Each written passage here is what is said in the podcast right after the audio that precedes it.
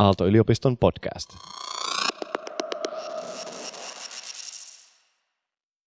Väitän, että tammikuun lopussa edesmennyt Jön Donner oli oikeassa todetessaan, että johtajan ei tarvitse tietää mitään, eikä hänen muodollinen koulutuksensa ole tärkeä. Sen sijaan johtoporrassa tarvitsee uusia kykyjä alaisikseen, joita se käyttää yrityksen uudistamiseen. Pekka, mitä mieltä olet? Oliko Donner oikeassa? Tähän on helppo vastata niin, että hän oli puoliksi oikeassa. Johtajan ei tarvitse tietää kaikkia ja ilman muuta johtaja tarvitsee ihmisiä, jotka saavat asioita aikaan ja joihin voi luottaa. Mutta mä väitän, että osumatarkkuus paranee, jos hän jotakin tietää ihan itsekin. Puttonen ja Vilkkumaa.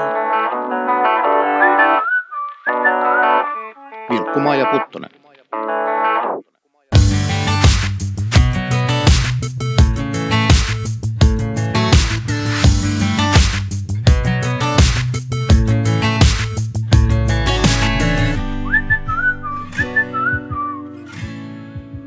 Puttonen ja Vilkkumaan Aalto-yliopiston kauppakorkeakoulun podcast, joka uskoo, että parempi bisnes rakentaa parempaa maailmaa.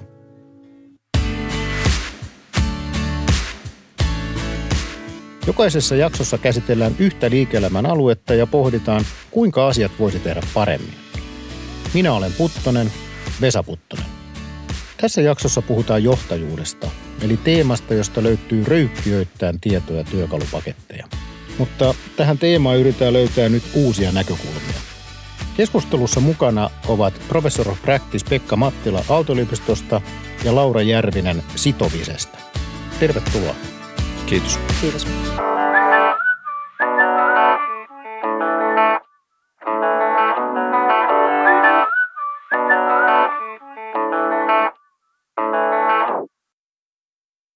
Pekka, sä oot puhunut ja kirjoittanut todella paljon muutoksen johtamisesta. Onko tämä vielä semmoinen aihe, joka, josta sulta löytyy jotain uutta ja innostaa sua itseä? Aikanaan oma tutkimusaihe oli silloin joskus Millenniumin tuntumassa ihan hyvin valittu, koska ei työt ole ainakaan tähän mennessä loppuneet. Ja kyllähän meidän ajatus siitä, että mitä muutoksen johtaminen on, niin on aika paljon muuttunut myöskin.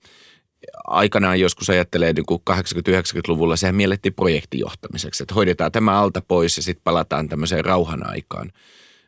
Ja että ikään kuin luvassa on sitten palkintona jotain tämmöistä stabiilia nykyään me puhutaan siitä, että on koko ajan enemmän epävarmuuksia, enemmän asioiden keskinäisyhteyksiä, on useita erilaisia kehityskulkuja käynnissä samaan aikaan. Että me puhutaan ihan toisenlaisesta muutoksen johtamisesta, joka liittyy enemmän siihen systeemiin ja sen transformaatioon. No Laura, sä työskentelet talo- ja infrarakentamisen asiantuntijayrityksessä johtajana, joka kuulostaa mun korviin, että teillä on projekteja – Meillä on projekteja kyllä, mutta tota, monet johtamisen ongelmat liittyy projektien lisäksi myös niiden asiantuntijoiden johtamiseen ja ö, esimiestyöhön ja toimintaympäristön muutosten huomioimiseen ja yhtä lailla myös siihen niin kuin työntekijöiden motivaatioon.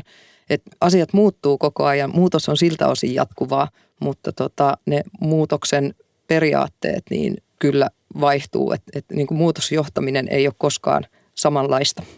Tämä asiantuntijuus on aika erilainen ulottuvuus, jos vertaa johtajuutta jossain tuotannollisessa yrityksessä. Tehokkain tulos tulee silloin, kun asiantuntijat saa motivoitua siihen tekemiseen, ei välttämättä silloin, että prosessit on mahdollisimman yksinkertaisesti viety. Sut valittiin vuonna 2018 nuoreksi johtajaksi. Onko tämä nimenomaan se käänteen tekevin oivallus, mikä sun esimiehen uralla on tapahtunut, vai onko jotain muuta, mitä sulle voisi Varmaan tärkein asia, kun on ollut vedettävänä tällaisia isoja tota, yksikköjä, missä suurin osa sitten on, on saattanut olla itse vanhempia ja, ja kovan luokan asiantuntijoita, niin tota, ehkä isoin käänteen tekevä oivallus on ollut se, että asenne riittää pitkälle. Kaikkia vastauksia ei tarvi olla heti valmiina. Niitä ongelmia ja haasteita tulee varmasti vastaan, mutta että asenne pitää olla sillä tavalla kunnossa, että niihin haasteisiin haluaa tarttua, pystyy ottaa vaikeat asiat puheeksi ja haluaa viedä sitä asiaa yhdessä niiden työntekijöiden kanssa eteenpäin. No tämä ei kuulosta ihan siltä, että tätä tarvitsisi korkeakoulussa monta vuotta opettaa, jos kysymys on asenteesta. Onko oppikirjoista mitään hyötyä? Niistä voisi olla johtamisen oppikirjoista. Öö, ne ottaa pysähtymään, ajattelemaan, katsomaan asioita ehkä vähän eri näkökulmasta – Muuten se tekeminen menee helposti siihen, että tehdään niin kuin ennenkin ja tämä on toiminut aikaisemminkin. Mutta kun asiat muuttuu ympärillä, niin se paikalleen jääminen ei riitä, vaan silloin pitää mennä eteenpäin. No Pekka, sä oot kirjoittanut kirjoja. Onko johtamisen kirjallisuus muuttunut paljonkin vai joskus sanotaan, että, ne on, että joku on muodissa, mikä on 70-luvulla muodissa, vähän niin kuin sama kuin vaatimuoti, niin sitten johtamisessa sama asia. Onko nyt jotain sellaista, mikä aikoina on muodissa vai onko tämä oikeasti kehittynyt jotenkin kokonaan uudenlaiseksi? Tietyt teemat palaa, mutta se jännähän on siinä, että ne palaa uusilla nimillä. Ja monet niistä asioista, jotka on ihan kestäviä ja päteviä, ne on keksitty vuosikymmeniä, jotkut jopa vuosisatoja sitten. Ja muusta itsekin kirjoja kirjoittaneena ja joitakin lukeneenakin, niin tota, pitää aika nöyrä sen suhteen, että kuinka uutta ja erikoislaatuista se oma ajattelu on. Mä itse aika usein, kun kuitenkin satojen johtajien kanssa joka vuosi saan tehdä töitä, niin suosittelen, että kannattaa mieluummin lukea näytelmiä ja runoja ja elämänkertoja ja romaaneja, että mikä ei tietenkään edistä oman kustanteeni liiketoimintaa, mutta loppujen lopuksi kysymys on ihmisistä ja jotkut kysymykset on ikuisia ja joskus fantasian kautta itse asiassa löytää niihin paremmin vastauksia. Tämä on mielenkiintoista. Joskus jutellut joidenkin yritysjohtajan kanssa, joka sanoi, että mitä kauppakorkeakoulussa pitäisi opettaa, niin pitäisi opettaa historiaa. Nyt jos sanotaan, että asenne on semmoinen juttu, mikä johtajalla joko on tai ei, niin voiko tässä nyt kehittyä sitten? Onko tämä niin sisäsyntyistä? Voiko hyväksi johtajaksi opetella? Voi. Yksi asenteen tärkeimpiä ominaisuuksia varmaan on se, että on valmis oppimaan, on valmis myöntämään virheensä, on valmis hakemaan sit sitä uutta suuntaa, jos toteakin, että, että visio, mihin oli vienyt organisaatiota eteenpäin, ei toimi ehkä jos tota jatkaa, niin lopulta hyvin pieni osa ihmistä on semmoisia, että he ei sovellu johtajiksi lainkaan. Hyvin harvaan myöskin luontaisesti jotenkin itseoppineesti vahva johtaja ilman mitään kasvua, kypsymistä, reflektointia. Suurin osa meistä voi kasvaa ja oppia. Ja musta tämä palaan tuohon, mitä Laura sanoi, että tavallaan, että onko meillä suljettu mieli vai avoin mieli. Ja asenteen lisäksi toinen asia, mikä ratkaisee hyvin paljon, on kognitiot – mihin me uskotaan, mikä on totta, mikä on epätotta, miten me hahmottaa ja luetaan maailma ympärillämme. Mä sanoisin, että kun asenne ja tämmöinen kognitiivinen vahvuus yhdistyy, niin silloin me ollaan niin kuin vahvan johtajan äärellä. Ja paljon siinä vahvassa johtajuudessa kulmakivenä on se, että, että johtaja on myös valmis ei pelkästään omien ajatusten kyseenalaistaminen, vaan se, että pystyy kysymään, kuuntelemaan ja kyseenalaistamaan myös niiden alaisten tekemistä ja mielipiteitä, mutta pystyy samalla sitouttamaan ne siihen muutokseen ja siihen yhteiseen tavoitteeseen. Te molemmat olette johtaja. Laura on koko päivätoiminen johtaja. Pekka, sä paitsi sä oot niin kuin Aalto Executive Educationin toimitusjohtaja, niin sä myöskin koulutat johtajia, kirjoitat johtajuudesta. Onko mä oikeassa, kun mulla on sellainen mielikuva, että nykynuoret ei enää halua johtajaksi. Nyt Pekka sanoo, että kenestä tahansa lähes on johtajaksi, mutta toisin kuin aikaisemmin, niin on ihan selvää, että valmistutaan koulusta ja selkeän uralla edetään, kunnes minusta tulee ensiksi pikkujohtaja, sitten tulee keskisuurijohtaja, sitten tulee iso johtaja. Niin nykyään nuoret, kun ne menee töihin, ne sanoo, että mä yksilöllinen minä, minä haluan toteuttaa itseäni, asiantuntijatehtävät kiinnostaa, ihmisten johtaminen ei ainakaan kiinnosta, koska sehän on aika tahmasta touhua, pitää kuunnella ja pitää – olla empaattinen ja kaikkea muuta, niin kiinnostaako nuoria? Mä luulen, että ihmisiä ei houkuttele tavallaan ne johtamistyöhön liittyvät nämä hallinnolliset rutiinit ja prosessit niinkään paljon. Mutta kyllä mä väitän, että johtajuus sinänsä houkuttelee edelleenkin. Että me halutaan vaikuttaa itsemme ulkopuolelle itseämme laajemmin. Ja kyllä ikään kuin me mielletään johtajuuskin nykyään onneksi paljon laajemmin. Että on näkemysjohtajuutta ja on, on johtajuutta, joka tulee ihan tittelistä riippumatta – kyllä mä uskon, että johtajuus houkuttelee ne ei-pidetyt puolet liittyy enemmän siihen hallintoon. Mutta se on ihan totta, että statuksen takia johtajuutta hakee enää aika harva. Samaa mieltä tämän on huomannut. Huomannut myös tuolla käytännön organisaatioissa. Saattaa olla sillä tavalla, että kun se johtajuus tuo sekä vapauksia että velvollisuuksia, että nämä vapauksia mielellään otettaisiin, mutta velvollisuuksia otetaan ehkä vähän, vähän huonommin vastaan. Että tavallaan se vastuu – minkä ihmiset kokee, kun nykyään on kaikki niin hirveän yksilökeskeistä, niin se vastuu muista ihmisistä on joillekin ehkä vaikea ottaa.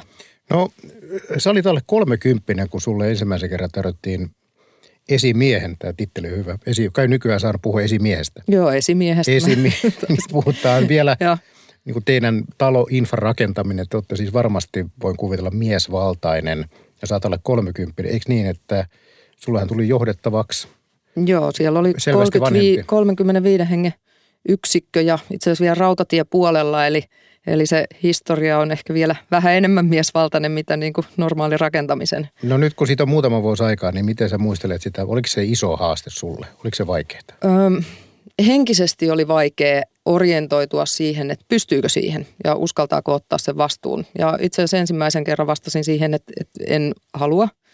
Ja sitten meni puolisen vuotta ja tota, sitä rupesi miettimään enemmän ja enemmän, haluaa saada asioita aikaisiksi, viihtyy ihmisten kanssa ja osaa asiansa, niin silloin tuli semmoinen olo, että, että haluaa kokeilla ottaa sen haasteen vastaan. Ja kyllä sen huomasi, että, että omana itsenään, kun yrittää saada ne ihmiset mukaan tekemään sitä yhteistä tavoitetta ja asennekunnossa, niin silloin otettiin tosi hyvin vastaan. No onko sä miettinyt, mitä on sun vahvuuksia ja ehkä heikkouksia johtajana nimenomaan?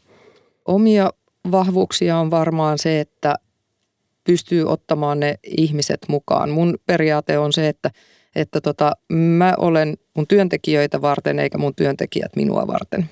Mun tavoitteena on tukea sitä heidän tekemistänsä ja hakea niitä uusia näköaloja, uusia visioita, mihin he voisivat sitten lähteä viemään sitä omaa toimintaansa. Et mä saan paljon enemmän irti siitä, että onnistutaan yhdessä kuin että minä olen tehnyt jotain hyvin.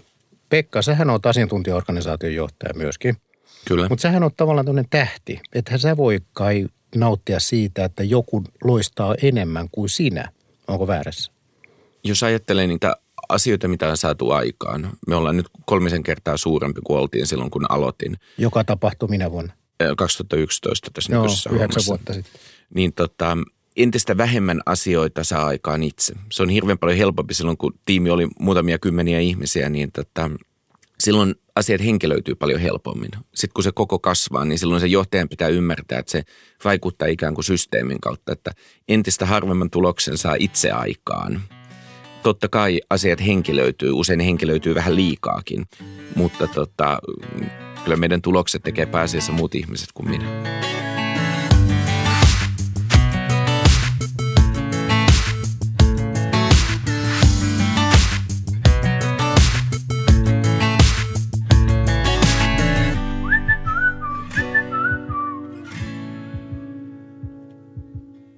Tota, nyt Pekka, sä viittasit siihen, että muutoksen johtaminen ei enää ole sellaista, että nyt meillä alkoi muutosprojekti ja sitten se muutos alkaa ja sitten se muutos päättyy. Mutta kai on niin, että jos haluaa oikeasti jotain saada aikaiseksi, niin pitää olla jonkunnäköinen, saada porukkaan jonkunnäköinen fiilis, että nyt me lähdetään jotakin tekemään. Että jos sanotaan, että kaikki on vain jatkuvaa muutosta, niin silloin ei, ei synny minkäännäköisiä välitavoitteita ja innostumista ja, ja vastaavaa. Niin, niin kai nyt edelleen puhutaan jostain uudistushankkeesta vaikka. Vai onko niitä kaikkia pitää uudistua koko ajan? Kyllä puhutaan uudistumisesta ja muutoksestakin ja transformaatiosta. Musta se nimi ei ole niin olennainen, okay. mutta mut, mut sitä on koko ajan enemmän ja, ja enemmän tapahtuu rinnakkain. Ja, ja silloin oikeastaan, niin jos ottaa kiinni tuosta, mitä sanoit, niin se johtajan rooli on vielä suurempi. Mikä on se iso tarina, mitä me kerrotaan? Että mistä me tullaan, minne me ollaan menossa ja että siinä on joku asia, joka houkuttelee ihmisiä ja saa heidät liikkeelle – mitä enemmän asioita tapahtuu yhtä aikaa päällekkäin, rinnakkain, välillä jopa niin kuin toisensa törmäten, sitä tärkeämpää on se, että miten se johtaja osaa paketoida ja kertoa sen organisaation tarinan tavalla, joka sitten vetoaa muihin ja saa heidät innostumaan. Voisin täydentää tuohon kanssa, että mitä nuorempia sukupolvia tuolta tulee, niin sen enemmän sillä on merkitystä sillä yrityksen arvoilla, että ne kohtaa sen työntekijän omien arvojen kanssa. Et kun aikaisemmin on ehkä pystytty luottaa enemmän siihen autoritääriseen johtamiseen, että riittää, että johtaja sanoo näin tehdään, niin tulevaisuudessa se ei tule riittämään, vaan sieltä pitää olla ne perustelut niin, että saadaan ne työntekijät sitten motivoitua yhteisten arvojen kautta. Miten sitten, kun joku menee pieleen? Te huomaatte johtajana, että nyt tämä juttu tämä menee nyt väärään suuntaan. Ei me saatu porukkaa nyt innostettua siihen. Muutosta ei tapahtunut. Mitä sitten tapahtuu? Niitä tulee välillä. Välillä pienempiä, välillä isompia. Yleensä taustalla on ollut se, että on saatettu ymmärtää väärin, mitä muutoksella halutaan, mitä tavoitellaan. Tai sitten voi olla, että ne keinot on ollut väärät, että, että, että se ei vaan onnistu. Ei onnistu joku integraatio ehkä niin hyvin, että saataisiin ihmiset pidettyä talossa tai – tai ei, ei onnistu organisaatiomuutos niin, että, että ihmiset lähtee sitten äänestämään jaloillaan ja, ja vaihtaa työpaikkaa, niin, niin kyllä niitä tällaisia esimerkkejä on täällä Suomessa varmasti vaikka kuinka paljon, mutta tota, silloin olisi hyvä pysähtyä hetkeksi miettimään, että mikä meni pieleen, että onko näillä muilla jotain semmoisia motivaatioita siihen muutokseen, mitä ei ole osattu ottaa huomioon. Että hirveän usein johto ajattelee, että heidän visionsa, mihin he vie, se on oikein ja sitten sitä ajetaan härkäpäisesti eteenpäin, niin johdon pitäisi olla valmis muuttaa sitä linjaa ja tehdä vähän lennostakin sit niitä muutoksia, että, tota, että jos se suunta todetaan, että se ei ole oikein. Se vaatii aika paljon kanttia, niin kun ensiksi tunnustaa se itselleen ja puhumattakaan tunnustaa se sitten niin kuin muille ja sanoo, että nyt pitää vähän tyyrata uudella tavalla, niin se vaatii niin kuin henkistä aikuisuutta. Niin vaatii, niin on. Sellaista kypsyyttä, että on valmis jatkamaan siitä eteenpäin vieläkin, vaikka huomasi, että joku asia meni pieleen. Mutta itse ainakin niin kuin sitä mieltä, että jos pelkää epäonnistumisia, niin silloin ei saa myöskään kehitystä aikaiseksi. Ehkä niin kuin kaikkein tärkein asia on se, että joka organisaatio on kokenut asioita, jotka ei onnistuneet ja toimineet. Liian monen organisaation kulttuurissa on se, että ne vähän niin kuin kätketään ja piilotetaan pois näkyvistä, niitä niin kuin hävetään. Ja, ja, ja se on iso kehityksen este. Tärkeintä olisi niin kuin kohdata se epäonnistuminen tehdä sille semmoinen kunnollinen ruumiin avaus, että miksi tässä kävi näin, mitkä on ikään kuin ne juurisyyt ja, ja, ja minkä takia tämä ei toiminut? Ja voiko tässä silti oppia jotakin tai saada jotain arvoa. Jos katsoo niitä organisaatioita, jotka niin kuin eroaa omista verokeistaan myönteisellä tavalla, niin niissä on voimakkaasti kulttuurissa se piirre, että myös epäonnistumiset – käydään tarkasti läpi nimenomaan semmoisessa niin oppimisen hengessä. Ja, ja se on musta hirveän tärkeä elementti minkä tahansa voittavan organisaation kulttuurissa. Eli menestyvät yritykset osaavat epäonnistua hyvin. Osaavat epäonnistua hyvin tavalla, joka synnyttää sitten lopulta arvoa. Jos puhutaan asiantuntijaorganisaatiosta, niin jos me otetaan nyt vaikka, että nyt on perjantai tämmöinen epäonnistumisen päivä nyt juhlitaan sitä, otetaan kaikki sieltä maton alta, kaikki tulee kertomaan, että miksi joku projekti tai miksi joku juttu epäonnistuu, niin silloinhan mennään aika niin kuin henkilöön, koska sehän on joku asiantuntija, joka siinä omassa työssään mennään jopa persoonaan, että nyt ei ole ihan helppo paikka lähteä nyt sitten avautumaan siitä, että itse asiassa minun mielestäni, niin Pekka, sinä nyt aiheutit tämän projektin epäonnistumisen. Et on aika paljon vaatii voimaa – että sen pystyy tunnustamaan ja käsittelemään ne avoimesti. Vaatii voimaa ja kyllähän se vaatii niin kuin myös semmoisen niin kuin turvallisuuden tunteen. Puhutaan mm. paljon psykologisista turvallisista tiloista, että mut hyväksytään, mua arvostetaan huolimatta siitä, että tämä ei onnistunut. Sekin on kulttuurinen elementti ja se vaatii paljon ja, ja, ja ehkä siinä just korostuu se johtajan rooli ja esimiehen rooli, että miten tämmöisen keskustelun fasilitoi. Se ei välttämättä ole – se tehokkain tapa, että Vesa nyt sä mokasit tai Pekka nyt sä mokasit ja nyt kaikki kuullaan siitä, vaan että miten rakentaa siitä semmoisen niin hetken ja alusta, josta kaikki voi oppia. Ja jotkut virheet on todella isoja. Mä itse olen saanut tehdä jonkun verran töitä kaupunkisuunnittelussa olevien ihmisten kanssa. Ja nyt esimerkiksi Helsingin kaupungissa kun ollaan, niin tota, täällä esimerkiksi tietyt liikennejärjestelyt, jos ajatellaan uusia kaupunginosia, niin ne ei ole ollenkaan onnistuneet ja johtaneet aivan kroonisiin ruuhkiin. Ja niiden korjaaminen maksaa satoja miljoonia halvimmillaan. Näiden tilanteiden käsitteleminen, se on aika rankkaa, koska se on todella henkilöityvää, se on todella iso ja se on todella kallista. Mutta nämä on myös niitä, missä sitten taas se niin organisaation yhteinen kyvykkyys voi kasvaa, kun ne vaan kohdataan se onnistuminen riippuu sekä yksilöistä että siitä organisaatiokulttuurista, sen on kanssa kokenut. Ja tavallaan pitäisi pystyä siihen, että ei henkilöidä ongelmaa, vaan että se tulee sitten sen rakentavan kritiikin kautta. Yksilöissä on eroja, miten kevyesti he pystyvät tunnistamaan ne omat virheensä, mutta tavallaan niitä, jotka on arempia oppimaan virheistään ja menee helposti siihen siiliasentoon puolustuskannalle, niin silloin pitäisi sen organisaatiokulttuurin tukea, että hei nyt opitaan näistä virheistä. Ja se organisaatiokulttuuri pitää rakentaa jo aikaisemmin luottamukseen perustuen. Se ei riitä, että sit virheen tapahtuessa ruvetaan käymään asioita läpi.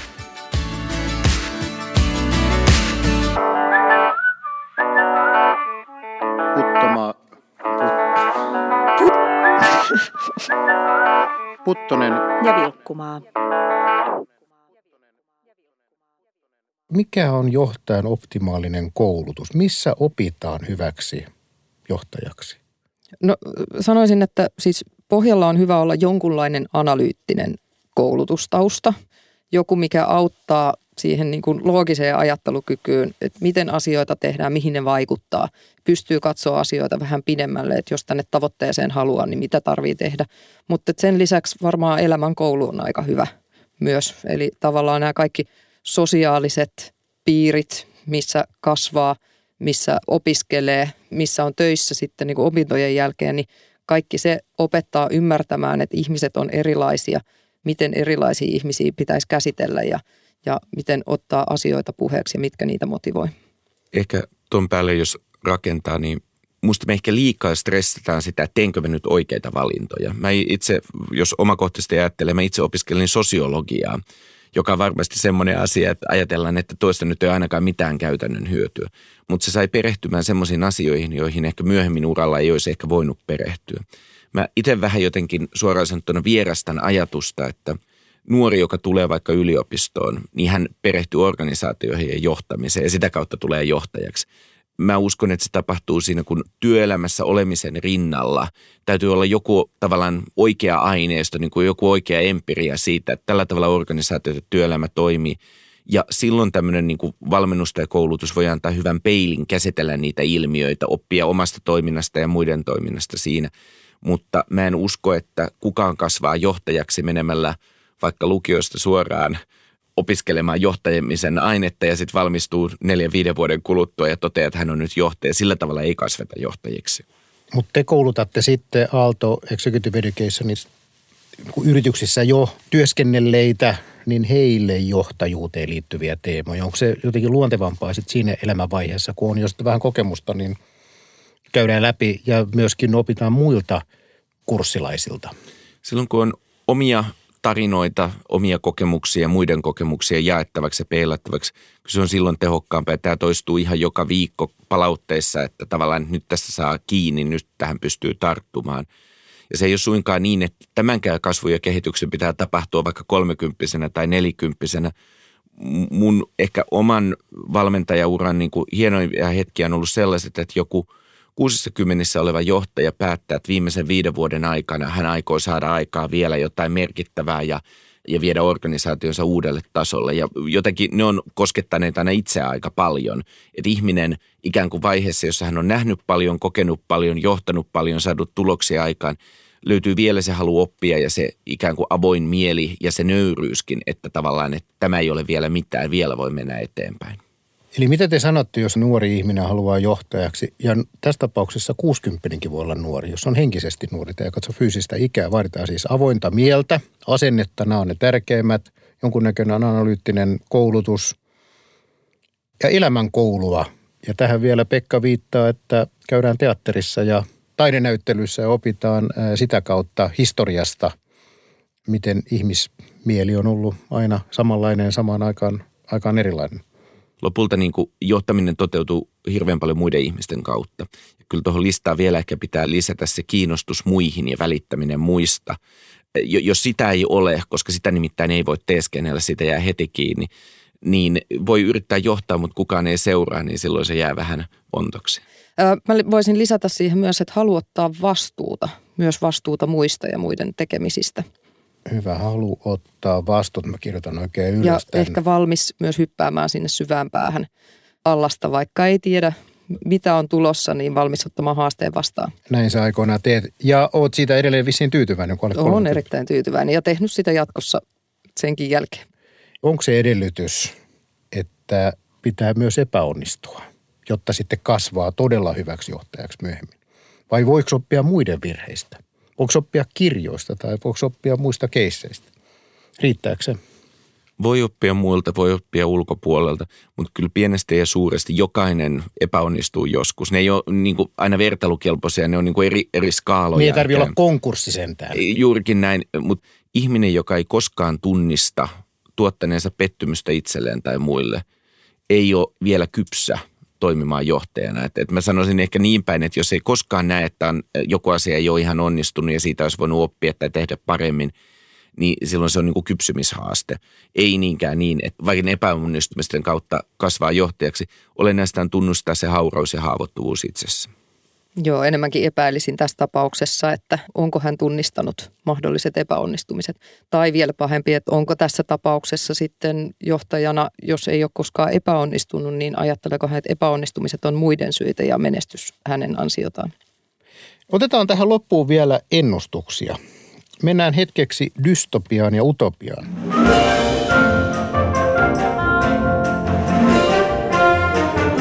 Utopia. Dystopia.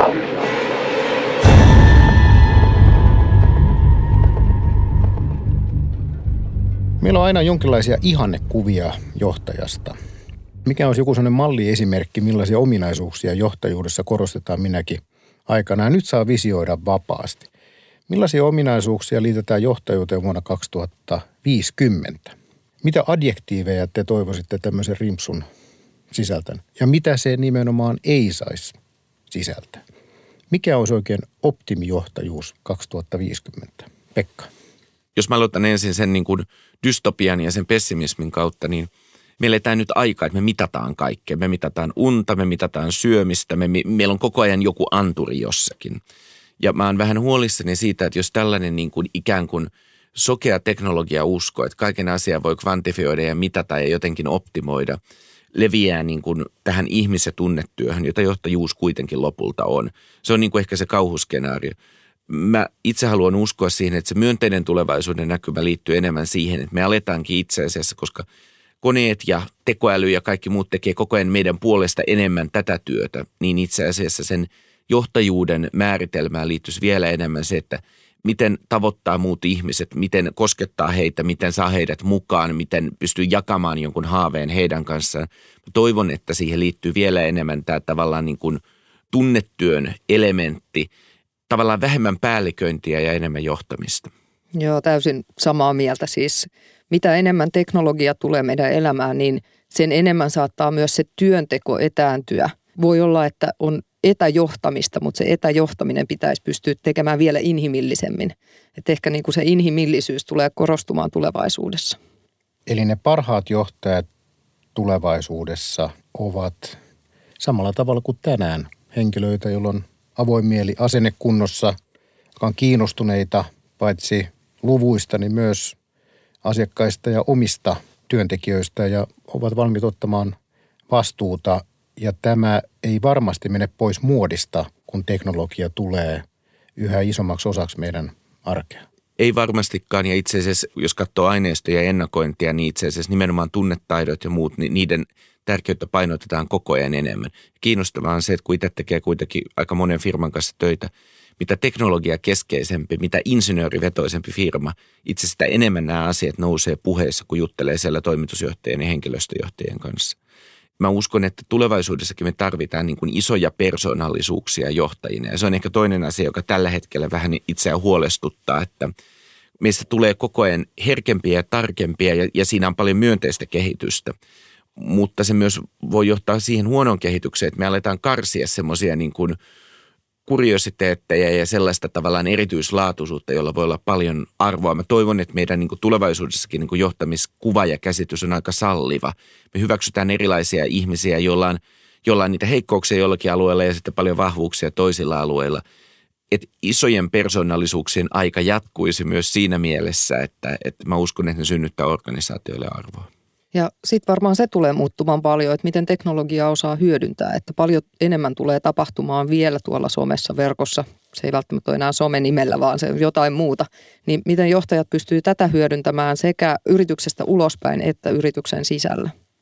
Kyllä on niin paljon mielenkiintoisia asioita. Nyt tässä alkaa niin kuin mieli vaan käymään läpi näitä, että miten tässä on isoja juttuja, jotka on tavallaan ei mitään rakettitiedettä – mutta sitten kuitenkin samaan aikaan niin jumalattoman vaikeita sitten samaan aikaan. Mutta tästä olisi mielenkiintoista jatkaa, mutta nyt me ei voida jatkaa, koska meidän aika tulee täyteen. Näistä aiheista varmasti jatketaan ja toivottavasti teidänkin kanssa jossain yhteydessä. Kiitos Pekka, kiitos Laura. Kiitos Vesa. Kiitos.